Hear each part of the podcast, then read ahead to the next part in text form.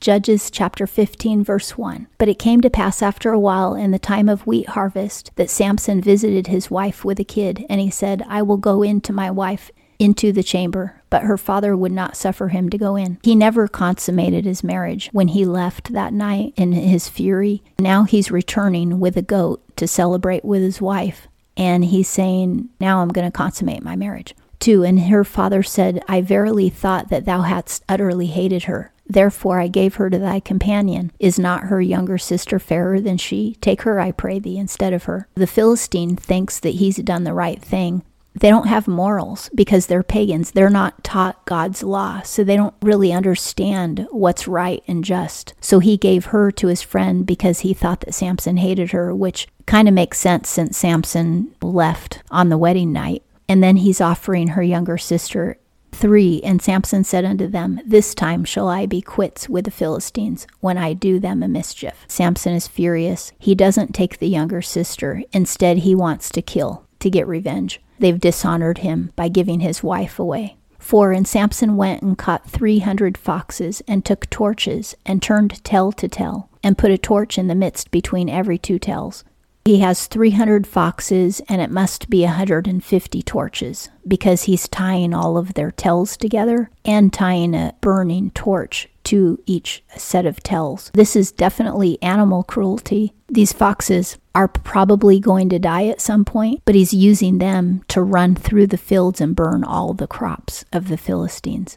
And when he had set the torches on fire, he let them go into the standing corn of the Philistines and burn up both the shocks and the standing corn, and also the olive vineyards. Not only have they lost their corn crop, but they lost the shocks as well, which means that it can't grow back and they also lost their vineyards. And corn was extremely valuable in ancient times, more valuable than it is now. 6. Then the Philistines said, Who hath done this? And they said, Samson, the son in law of the Timnite. The local people still consider him that guy's son in law, even though he never consummated the marriage and the woman is now married to somebody else. Because he hath taken his wife and given her to his companion. And the Philistines came up and burnt her and her father with fire. She got burnt anyway, because she still caused the Philistines trouble. And that's really sad because she thought that she had saved her life by answering the riddle. But now that Samson got revenge because they learned the riddle, they have taken revenge out on her anyway. Her culture is just a very wicked culture. 7 And Samson said unto them, If ye do after this manner, surely I will be avenged of you, and after that I will cease. So now Samson is mad because they killed his wife. 8 And he smote them hip and thigh with a great slaughter, and he went down and dwelt in the cleft of the rock of Etam. He went and just killed a whole bunch of Philistines. The ones who had killed his wife and her family, he went and killed them.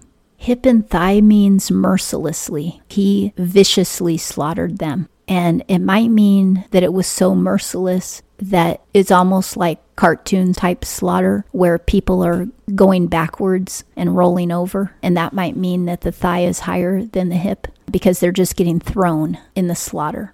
He's hanging out in a cave. 9. Then the Philistines went up and pitched in Judah and spread themselves against Lehi. 10. And the men of Judah said, Why are ye come up against us? And they said, To bind Samson are we come up, to do to him as he hath done to us. Samson has superhuman strength. He is so strong that they can't even begin to battle him unless he's tied up first. And this is a theme that comes up over and over in Samson's life. The Philistines keep wanting to tie him up because they can't even dream of fighting him with his arms free. He can kill without weapons. He has the strength of an angel, basically.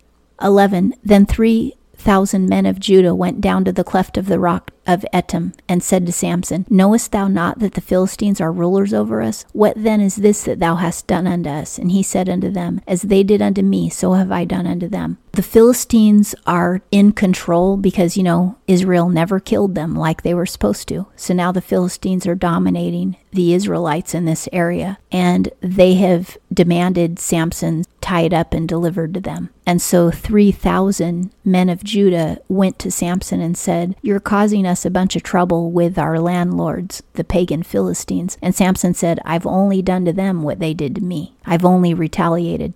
Samson, his heart is not in the right place because he should be killing them because they're enemies of the Lord, not because they're his personal enemies. This is the same problem that Gideon had. Gideon was into retaliation for personal reasons. He wasn't into killing the pagans because they were defiling the land. And Samson doesn't care that they defile the land. He only cares if they hurt him personally.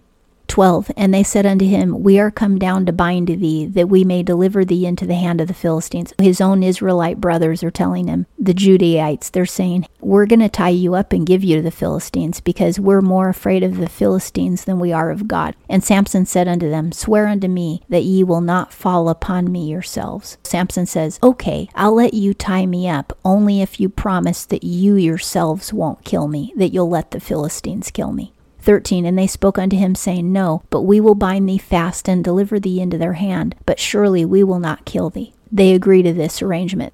And they bound him with two new ropes and brought him up from the rock. So new ropes are supposed to be strong. He knows that there's no rope strong enough for him. He's just playing the game, kind of like when you play dress up. This is what Samson is doing. 14. When he came into Lehi, the Philistines shouted as they met him. They're happy to see him tied, but they have no idea that the Judaites may as well have just tied him with string.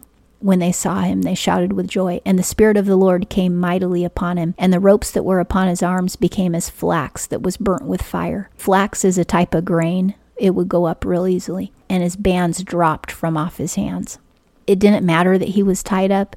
15. And he found a new jawbone of an ass. That's a donkey that newly died. Their bone was laying in the sun, and he just picked up the jawbone of that carcass and put forth his hand and took it and smote a thousand men therewith. He killed a thousand men using nothing but that jawbone, and he did it all by himself. He's been given supernatural strength from God. It's not an earthly talent at all. This is the kind of fighting that only an angel could do. Samson is a person, but he's been given the strength of an angel. 16. And Samson said, With the jawbone of an ass, heaps upon heaps. With the jawbone of an ass have I smitten a thousand men. Now, Samson loves poetry, as you can see. He loves riddles, he loves poetry, anything that rhymes. That's what he's into. I guess if he were living today, he would have been a rapper or something with gold chains and women and everything. He's so hedonistic and he's so arrogant and he loves rhymes. He's saying heaps upon heaps because he's just piling up the dead bodies. 17 And it came to pass when he had made an end of speaking that he cast away the jawbone out of his hand, and that place was called Ramath Lehi. Ramath Lehi means jawbone hill. This is not a hill of dirt, this is a hill of dead bodies. Because remember, he said heaps upon heaps. This is a hill of dead bodies. 18 And he was sore athirst, which wouldn't you be? He was very thirsty, and called on the Lord and said, Thou hast given this great deliverance by the hand of thy servant, and now shall I die for thirst, and shall in- fall into the hand of the uncircumcised? So he says, Don't let me die of thirst. The Philistines are going to take my body and do all kinds of things with it. 19. But God cleaved the hollow place that is in Lehi, and there came water thereout. And when he had drunk, his spirit came back, and he revived. He was almost dead from thirst. He must have been sweating a lot, and I'm sure it took hours and hours for him to kill all those people, maybe days. But God brought water out of a rock for him, just like God brought water out of a rock for the Israelites when they were in the desert. Wherefore the name thereof was called En-hakkore, which is in Lehi unto this day.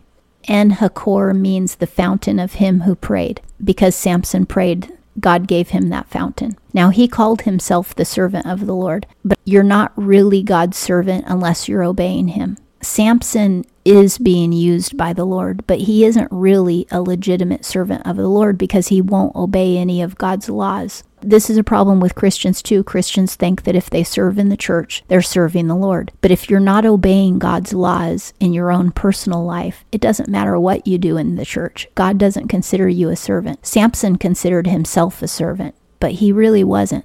20 and he judged Israel in the days of the Philistines 20 years. Samson continued judging for 20 years, but we're going to read more about Samson in the next chapters. And that concludes Judges chapter 15.